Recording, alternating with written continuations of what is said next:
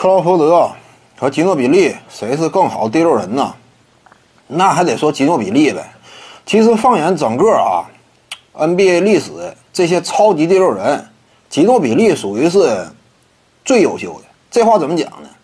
因为一般来讲，一个队内的第六人呢，他通常呢对他的整体技术要求呢，就不像说首发级别的呃核心球星要求的那么高。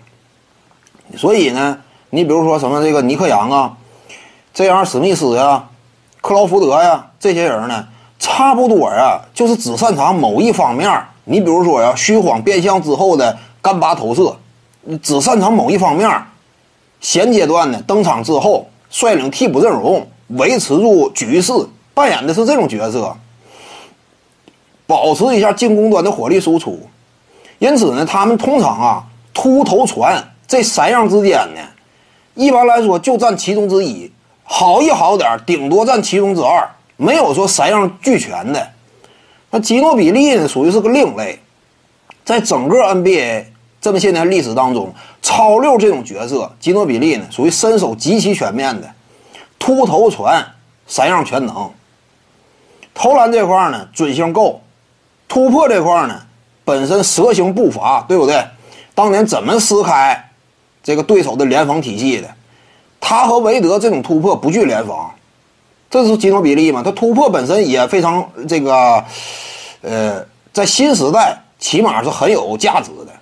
传球这块呢，也是比较飘逸，整体打法支配球能力是有的，所以吉诺比利相比于其他那几位呢，你仅就第六人的角角度去框住的话，在这个体系之下进行衡量的话，他明显更优秀。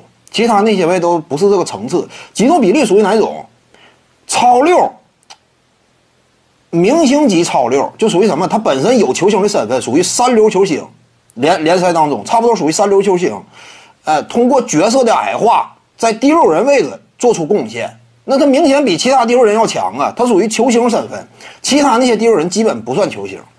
但是你要说把吉诺比利过分拔高啊，那这个也不至于，他也达不到说特别高的程度。但是跟第六人比，他明显也这个占便宜。